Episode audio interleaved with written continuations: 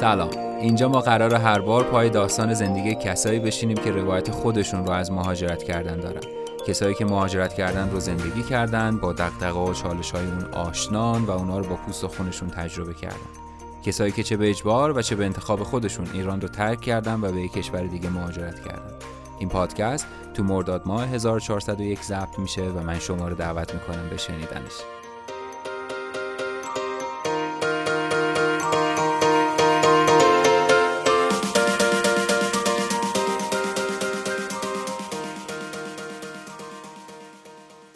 راستش بخواید ایده این پادکست تو اردیبهشت ماه سال 98 وقتی خودم درگیر فکر کردم به این موضوع بودم به ذهنم خطور کرد. اگه بخوام یکم به عقبتر برگردم بین سالهای 89 90 بود که کنار تحصیلم تو دانشگاه شروع به تدریس زبان کردم. خب صرفا تو ابتدا تدریس زبان و کلا معلمی برام حکم منبع درآمدی رو داشت. یه کار به اصطلاح دانشجویی که حداقل بابتش مجبور نباشم تو صف دانشگاه سوسیس تخم مرغ سفارش بدم.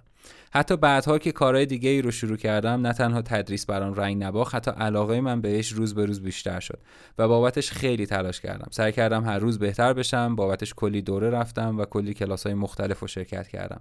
سعی کردم از اساتید مختلفی یاد بگیرم و معاصل این قضیه این شد که من الان دوازده ساله که تو این حرفه مشغول به کارم. یکی از جذابیت های این شغل برای من دیدار نزدیک با آدما و شنیدن داستان زندگیشون بوده. فکر نکنم اون بیرون شغلای زیادی باشن که این فرصت رو به یه نفر بدن. تو طول کارش این همه با آدمای مختلف اینقدر نزدیک بتونه ارتباط برقرار کنه. چند وقت پیش که داشتم فکر می‌کردم مانورش تو این دوازده سال هر ماه حدود 40 تا 50 نفر آدمای مختلف رو دیدم و از نزدیک باشون آشنا شدم. با خیلی هاشون دوست شدم و دوستی های خیلی عمیق و نزدیکی هم با هم دیگه داشتیم و داریم. با همشون نه ولی با قالبشون هنوز در ارتباطم. خب از این آدما که صحبت می‌کنم بخش عظیمیشون. میشه گفت 70 درصدشون به نیت این اومدن سر کلاس های من نشستن که یا زبانشون بهتر بشه یا آیلتس بگیرن و در هر دو صورت می‌خواستن از ایران برن. غالب این عزیزان یا دانشجو بودن و قصد ادامه تحصیل رو داشتن یا اینکه شاغل بودن و قصد داشتن حرفشون و شغلشون رو توی کشور دیگه دنبال کنن. کسایی که معلمی رو تجربه کردن قطعا حس منو درک می‌کنن. اینکه وقتی با یه نفر سه چهار یا پنج ماه وقت میگذرونی اون نفر دیگه شاگرد بهش واقعا نمی‌تونی بگی یا حتی به چشم client هم نمی‌تونی بهش نگاه کنی. یه جورایی یه step بالاتر از friend و یه step پایینتر از family قرار می‌گیرن. یه حالت برزختوری این وسط.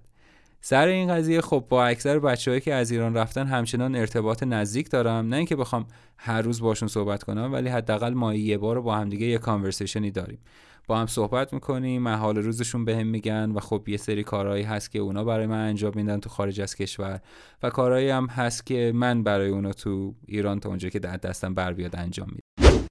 خب خیلی نخواستم این قسمت رو طولانیش کنم. صرفا خواستم یه پیشگفتاری باشه از اون چیزی که قراره تو این پادکست بشنوید. امیدوارم به دردتون بخوره و شیرش کنید با کسایی که درگیر مهاجرت کردنن و می‌خوان از ایران خارج شن. ولی خب کلی علامت سوال تو ذهنشون هست. کلی ترس دارن که قرار چه اتفاقایی بیفته. فکر کنم بهترین راوی این قضیه کسایی هستن که این تجربه رو تجربه کردن و دارن زندگیش می‌کنن.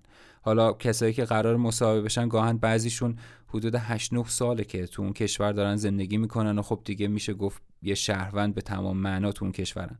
و خب سوالایی که شما دارید قطعا می‌تونن به جواب برسن. اگه ازشون بپرسیم و کسایی که قرار من مصاحبهشون کنم اونقدر سخاوتمند هستن که جواب سوال شما رو بدن. به من ملحق شید تا پای صحبت های این عزیزان بشینیم و روی روایت شفاف و بدور از اقراق رو از داستان زندگی و مهاجرتشون رو با هم بشنویم. که تصویر مهاجرت رو برای خودمون و عزیزانمون که قصد مهاجرت رو دارن سعی کنیم شفافتر کنیم که درستترین تصمیم رو برای آینده خودشون و خانوادهشون بگیرن.